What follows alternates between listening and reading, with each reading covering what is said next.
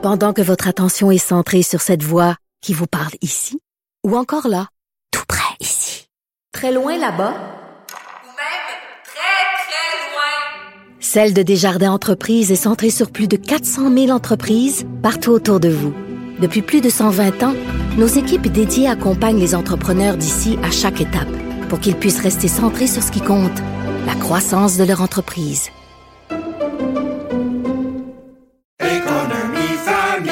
Ici Ricardo. Et Émilie, marchand d'IGA. On a envie de vous inspirer à bien manger. À moins de 5 la portion. Suffit de repérer les produits valeurs sûres et de les cuisiner avec une de nos recettes. Les valeurs sûres, c'est bien pensé, hein? Bien sûr! Détails sur IGA.net. Vous avez 24 minutes dans une journée.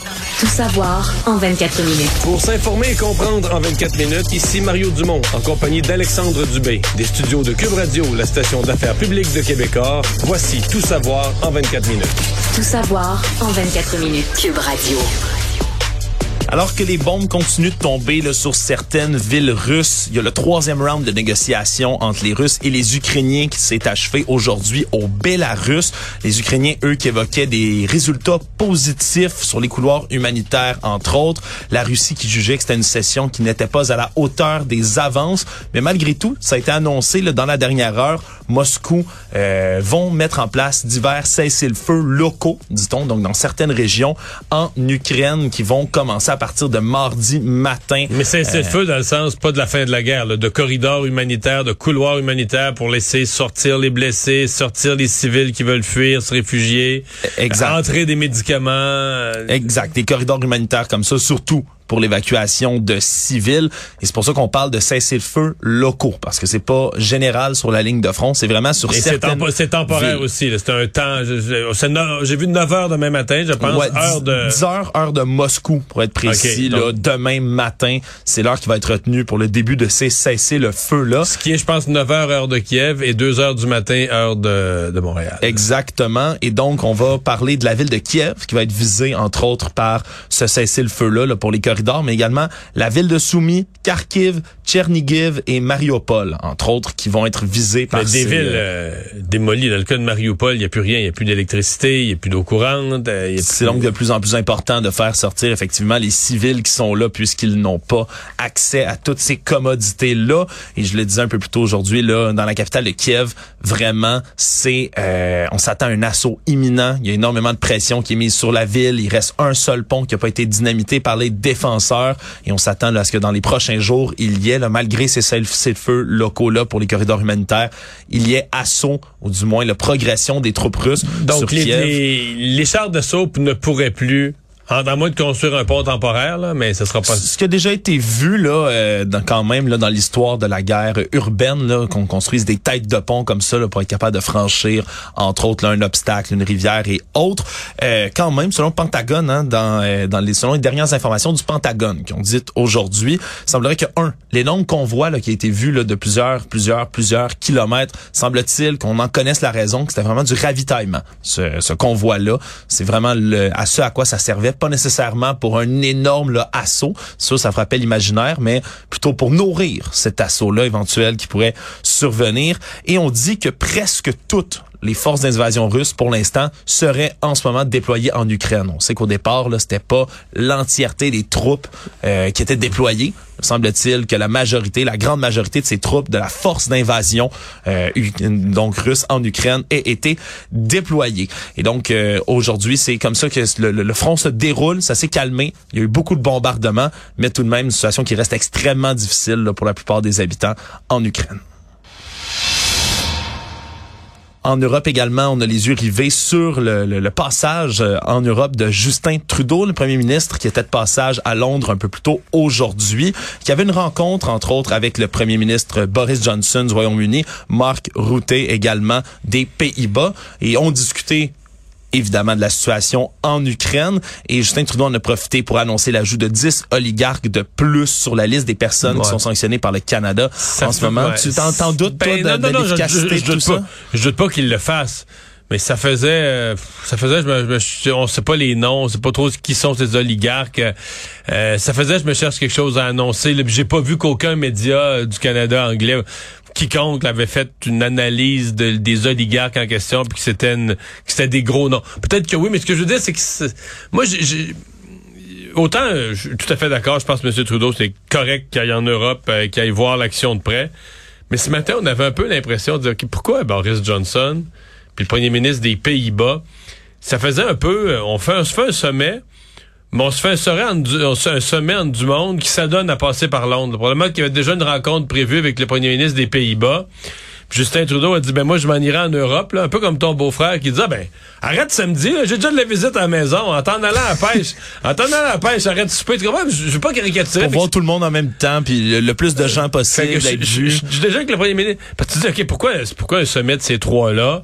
Euh, il en sort pas grand-chose. Puis finalement, ce qui en sort, ben, c'est que là, la prochaine étape des sanctions, ça serait peut-être le, le boycott du pétrole, mais les deux Européens, eux, disent, Hey, on peut pas fermer le robinet comme ça. Euh, finalement, Justin Trudeau finit par dire un peu comme eux autres qui comprend. Fait que ça a pas. Oui, il y avait un langage de détermination. Il faut, faut, faut faire échec à Poutine. Mais dans l'action, là, il y avait pas un si gros langage de détermination que ça parce qu'ils se sont pas entendus sur grand chose. Fait que pour moi, ça pas été un gros coup de circuit, là, cette rencontre-là. Non, les Pas- noms- pas- il s'est rien passé de pas grave, ça a bien été, mais. Il n'y a pas de coup d'éclat, disons. Non, Il n'y a ouais, rien de, de- pas, de là. spectaculaire qui en ressort. Les noms des, euh, des oligarques, même si on les a pas complètement en ce moment, euh, ils viennent d'une liste qui est compilée, entre autres, par Alexei Navalny, hein, le chef de l'opposition Ouais. russe, qui est enfermé en prison. Quand même quelqu'un qui a une connaissance élargie des euh, Non, puis il y en a qui ont des intérêts au Canada, là. Oui, il y en a qui ont des intérêts au Canada, donc ça peut avoir une certaine portée peut-être. L'autre annonce, là, c'est Justin Trudeau qui a réitéré, entre autres, là, le plan pour augmenter les investissements militaires de 70% entre autres, pour collaborer à l'OTAN euh, au Canada. Puis ça s'inscrit dans une montée plus large quand même là, de, de une recrudescence des investissements militaires un peu partout en ce moment sur la planète. On comprend qu'il y a un contexte de guerre aussi euh, chaud que celui-là. Il y a personne qui veut se retrouver désarmé. On peut écouter Justin Trudeau plutôt aujourd'hui. Comme vous savez, euh, il y a plusieurs années, on a mis de l'avant un plan pour augmenter nos investissements militaires d'à peu près 70% au Canada et on continue euh, de suivre euh, ce plan, mais on Donc rien de nécessairement très concret encore une fois, mais il va falloir voir euh, où ces investissements-là vont être euh, vont être mis. C'est plutôt rare du côté des libéraux qu'on parle justement des grands investissements là dans le Ouais, militaire. Mais là, euh, c'est comme ça fait des années qu'on le sait au Canada qu'il y a une- qu'on sous-investit, qu'on le sait qu'il y a une nécessité de de faire du rattrapage. C'est comme si là, ça nous frappe. euh, Surtout dans l'Arctique, hein, ouais, on le sait, il y a- ouais, il y, a ouais. un danger qui est présent, il y a de Ça plus en nous plus de frappe un peu plus. Prochaine destination pour M. Trudeau, la, la Lituanie. La Lettonie, pardon, exact, ça va Et là, euh, va être au cœur des pays baltes qui, eux, ont, ont- un grand besoin d'être rassurés. Là, ils sont à 100 quelques kilomètres, moins de 200 kilomètres de Saint-Pétersbourg. Euh, certains disent, si Poutine va plus loin, il viendra pas vers la Pologne, il viendra pas vers la Moldavie. Il va aller, il va aller proche de chez eux. Donc, les pays baltes pourraient être les prochains sur la liste. Et d'ailleurs, Riga, c'est un endroit où il y a des centaines de militaires canadiens qui sont stationnés en ce moment dans le cadre de l'opération Reassurance. Euh, Mélanie Joly, ministre des Affaires étrangères, qui était d'ailleurs un peu plus tôt, on voyait sur son compte Twitter, a publié quelques photos en direct d'une base militaire où il y en a de déployés. Une visite avec les soldats qui est à l'agenda du premier ministre. Ensuite, va rencontrer et les premiers ministres de la Lettonie, de la Lituanie et de l'Estonie. Donc, quand tu parlais des pays baltes, on est vraiment on est vraiment là-dedans. Tout le monde se réunit. Il va en voir également une rencontre programmée avec le secrétaire général de l'OTAN, Jens Stoltenberg. Donc, il risque quand même d'y avoir le plus de discussions et le voyage va se conclure en Allemagne ensuite en Pologne. Donc vraiment une tournée de la région de la part de Justin Ouais. Trudeau. Et Reste en à- Pologne, on a tous à l'esprit, ce n'est pas au programme, mais on a tous à l'esprit une visite dans les euh, dans les camps de réfugiés ou dans les lieux où il y a des réfugiés, dans les lieux d'accueil des réfugiés, parce que c'est le genre d'affaires pour des raisons de sécurité que tu mets jamais au programme, puis à un moment donné, oups, il dit pendant une heure ou deux, là, tu sais, il fait un crochet. puis- Exact. et J'ai l'impression que ça pourrait se produire. Il y a également plusieurs euh, compagnies là, qui continuent là, de boycotter la Russie et certaines qui viennent de chez nous. Il y a Couche-Tard, entre autres, qui a annoncé aujourd'hui la suspension de leurs activités en Russie. Euh, vont mettre en place un plan, entre autres, pour prendre soin de leurs employés qui sont là-bas puis assurer leur sécurité. Euh, ça m'étonnait, hein, mais Couche-Tard, c'est toujours plus gros, on dirait, que ce que je m'imagine. Hein, mais ils ont quand même 320 employés en Russie, 38 magasins situés à Saint-Pétersbourg, à Mourmansk et à Peskov, entre autres, euh, ont aussi avancé le faire Parce que je savais qu'ils étaient dans les... euh, je savais qu'ils étaient en Scandinavie. Ils ont acheté une chaîne suédoise. euh, Ouais, mais dans le coin, semble-t-il, en Europe de l'Est, c'est Circle K. C'est le nom de la marque qu'ils ont là-bas. Et ils ont euh, d'autres Circle K en Pologne, entre autres, et dans les pays baltes. Et ils disaient aujourd'hui dans un communiqué euh, fournir des boissons, de la nourriture et autres à partir de leurs marques qui sont en Pologne aux réfugiés qui viennent d'arriver. Donc, euh, un beau geste de leur part. Mais oui, euh, c'est énorme, hein, ces chaînes-là. Il y en a un peu partout. Un autre euh, du Québec qui a décidé d'y aller d'un boycott, c'est peut-être un peu plus surprenant. L'Auto-Québec, qui coupe tous ses ponts avec la Russie. Tout le Québec faisait affaire avec la Russie. Mais quels étaient ces ponts? Effectivement, c'est les offres de paris pour les ligues russes de hockey, de soccer, de volleyball et de tennis de table. Donc, si vous étiez un parieur, donc, on et pouvait, on pouvait parier sur un match de ping-pong russe. vous pouviez, je ne le savais pas, mais maintenant, vous, Euh, Est-ce qu'on pouvait, OK, est-ce qu'on sait si ça s'est produit? Ça ne représente toutefois qu'une infime portion des ventes de la société d'État. C'est ce qu'on ce qu'on rapporte. Mais c'est curieux d'avoir les chiffres précis, là. Ouais, mais là, Sur le ping-pong russe, combien d'argent? J'aimerais aussi, je connais pas beaucoup cette scène-là euh, sportive, le ping-pong russe. Ça reste, euh, je, je sais pas combien de gens parient là-dessus s'y intéressent, mais il y a d'autres entreprises, par contre, beaucoup plus grandes, celles-ci, qui commencent à avoir un- une grande quantité de pression qui est mise sur elles pour boycotter à leur tour la Russie. hein. parce que si Netflix, Levi's, Apple, euh, même les là, grandes ils sont nombreux à l'avoir fait, là. sont nombreux, mais en ce moment, il y a des appels au boycott qui sont faits sur des grandes sociétés qui, elles, n'ont pas agi en ce moment. On parle entre autres de McDonald's, hein, qui est très, très, très, très, très présente en Russie. Également Coca-Cola, qui ont qui ne Mais sont pas Coca-Cola, eux autres, ils ont, ils ont choqué. veut dire, euh, en Ukraine, il y a un mouvement de boycott de Coca- de Coca-Cola. Ni plus ni moins, c'est des hashtags qui ont été là, euh, d'ailleurs repris très souvent aujourd'hui sur Twitter, le hashtag boycott McDonald's, hashtag boycott Coca-Cola. Il y a également d'autres grandes marques, hein, la chaîne de restauration rapide, le, le- le PFK, entre autres, qui ont 1000 restaurants en Russie. Ils ont atteint cette marque-là l'année dernière. Ils disaient qu'en 2021, le- leur objectif, c'était d'ouvrir à peu près 100 restaurants par année de plus à chaque année en Russie. Donc, c'est très, très populaire là-bas, mais eux non plus ont décidé de, de- de garder le silence pour l'instant. Mais ces marques-là là, vont devoir réagir tôt ou tard parce que là, c'est vraiment une avalanche C'est-à-dire qu'ils vont là. mesurer l'ampleur. Si on, euh, s'il y a un mouvement de boycott dans le reste de l'Europe, dans l'Amérique du Nord, qui, qui, qui dérange leur vente d'une façon significative, là, ils pourraient, ils pourraient réagir à ça. Tout savoir en 24 minutes.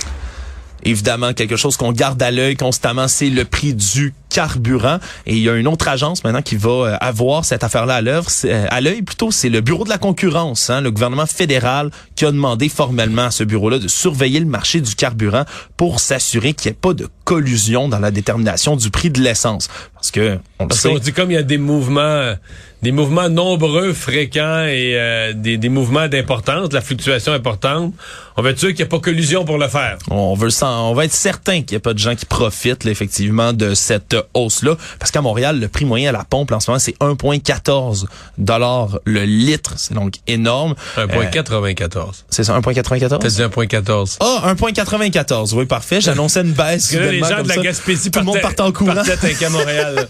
non, ouais, 1,94. Merci, euh, Mario.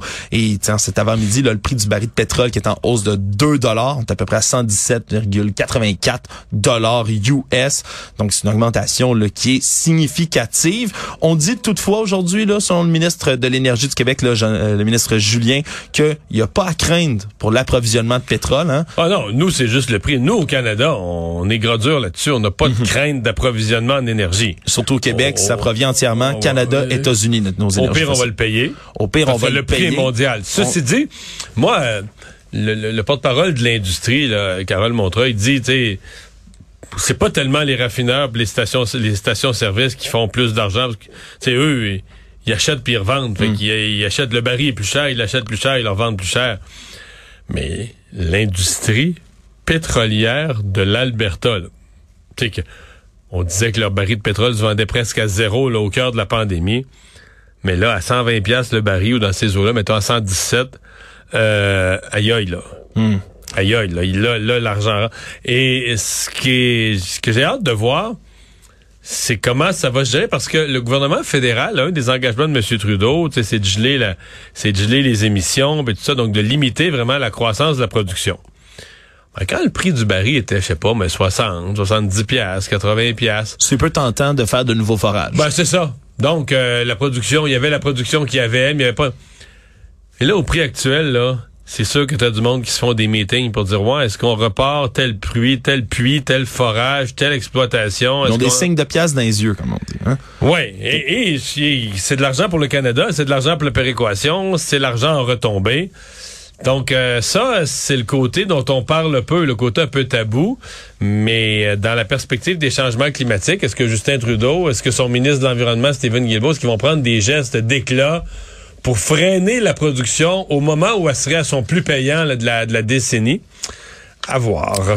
Parlant de coups d'éclat et de pétrole. La Russie a réagi là, aux rumeurs, évidemment, là, ben, plus que des rumeurs, disons discussions qui ont lieu entre les États pour faire un embargo total sur le pétrole russe et la Russie qui ont décidé de mettre en garde les pays en parlant de conséquences catastrophiques pour le marché mondial s'il y avait un embargo occidental donc sur leur euh, pétrole. C'est le vice-premier ministre russe là, qui est chargé de l'énergie, Alexandre Novak, qui a dit que ça risque d'être tellement imprévisible cette flambée de prix-là qu'on pourrait voir là, le baril atteindre plus de 300 dollars il disait que l'Europe serait jamais capable de réorienter là, donc son approvisionnement en pétrole à temps.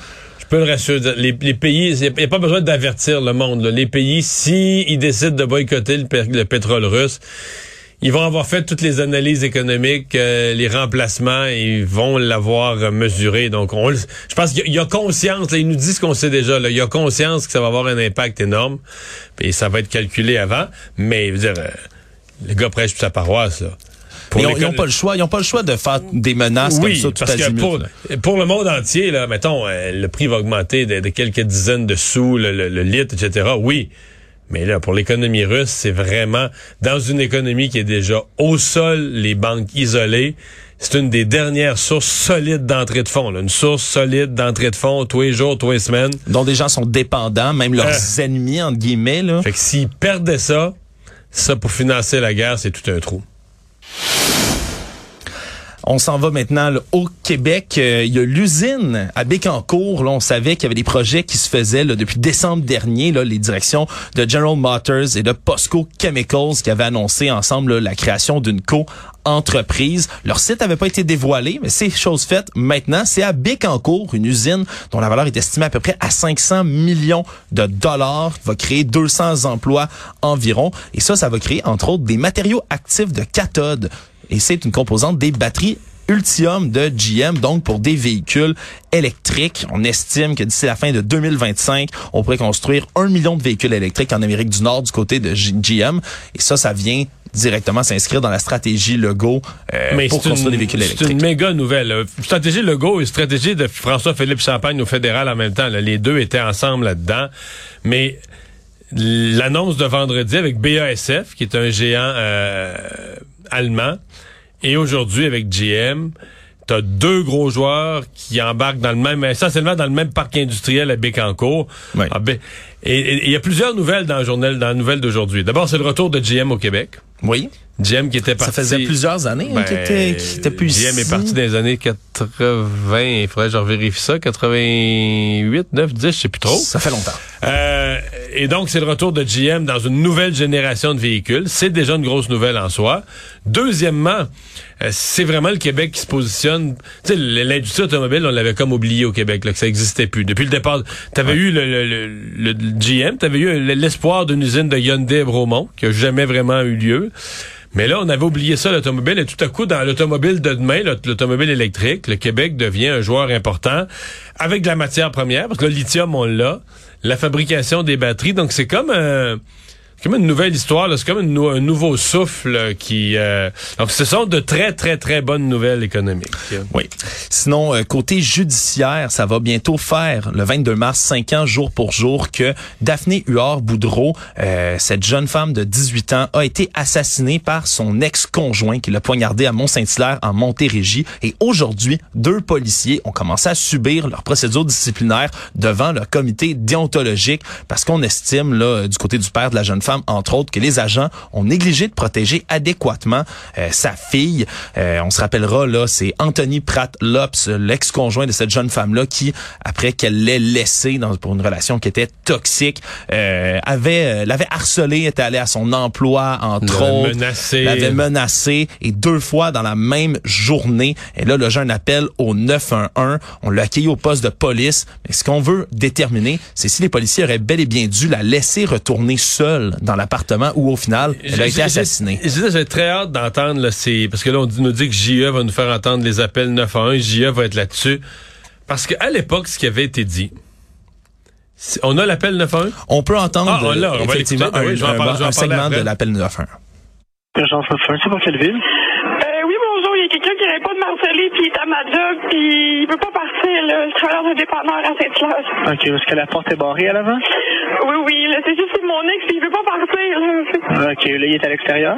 Oui, il est dans mon char. Il m'a attendu dans mon char à 5 heures le matin chez nous, là. J'ai été obligée de l'amener à ma job, là, mais là, il veut pas partir. Bon, ouais. Parce que les policiers, ce qui avait été dit à l'époque, c'est qu'il fallait retourner chez elle. Je pense qu'elle voulait se réfugier quelque part, mais il fallait qu'elle reprenne du matériel. Il fallait qu'elle reprenne des choses dans son appartement. Ouais. Les policiers ont toujours dit, ben nous, on lui a dit, vas-y pas sans nous, là. Mais vas-y pas sans nous, elle, elle avait son véhicule, eux pensaient y aller comme à queue leu avec elle. Mais elle, elle a pris les devants, là. elle les a pas vraiment attendus. Elle s'est dit, ben, sais, même si j'arrive trois minutes avant eux, tu te dis toujours, tout va être correct. Et quand les policiers sont arrivés, quelques minutes plus tard, il était trop tard. Effectivement. Mais bon, euh, est-ce que c'est exactement comme ça que ça s'est passé? Est-ce qu'on aurait dû la laisser aller, mais en même temps, c'est un adulte avec son propre véhicule, mais est-ce qu'on aurait dû carrément euh, l'empêcher, lui... C'est ce que va décider de déterminer donc cette enquête là, devant le comité déontologique, là, deux agents de la régie Ça intermunicipale reste de une police histoire absolument euh, épouvantable, là, avec des, Absolument. avec des avertissements, avec un type qui avait qui avait fait la démonstration qu'il pouvait être violent, etc. Ouais, lui qui a plaidé coupable à une accusation réduite de meurtre non prémédité sans possibilité de libération de prison avant 18 ans.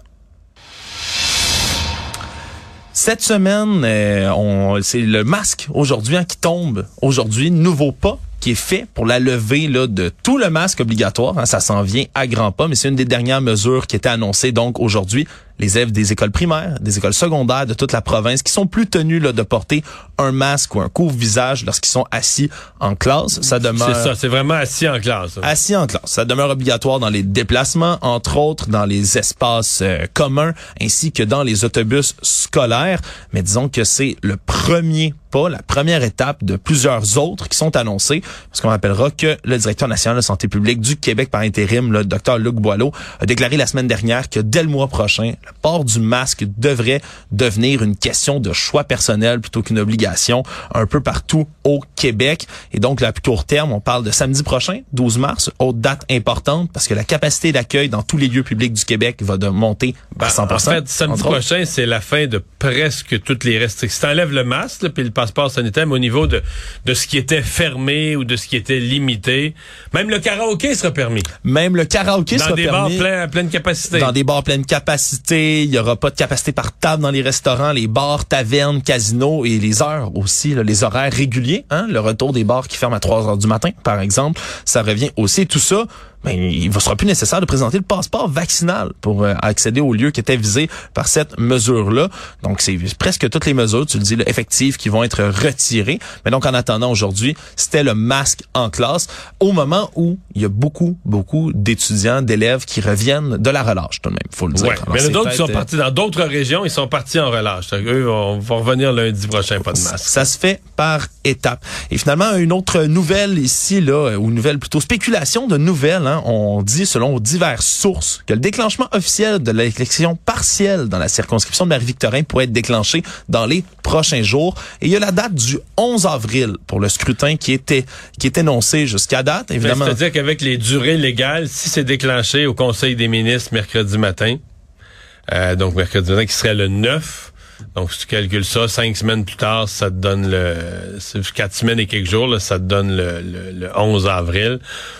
Ce qui aurait parfaitement de l'allure. C'est Ouais. une date absolument plausible. Le lundi avant Pâques, c'est- ça, ça me paraît tout à fait, euh, tout à fait plausible.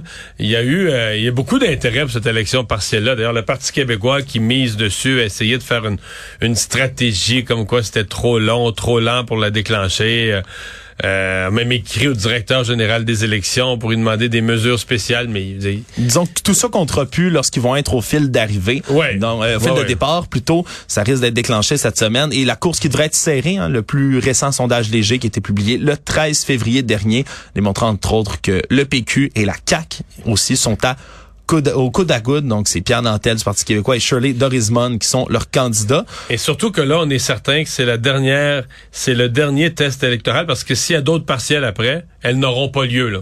Sais, Les gens vont rester pas de députés, puis l'élection générale va, con- va, va faire élire leurs députés. À l'automne. Donc, c'est le vrai test électoral, le dernier. Donc, euh, à la fois pour les partis qui vont bien faire, mais même le parti qui va finir quatrième puis cinquième avec des pourcentages faméliques, c'est comme le dernier euh, Polaroid là, qui te reste euh, avant le l'élection. Donc, pour ton recrutement de candidats, puis tout ça, quand tu as eu euh, 6% d'une élection partielle, c'est pas trop, trop, trop rassurant. Résumé l'actualité en 24 minutes, c'est mission accomplie.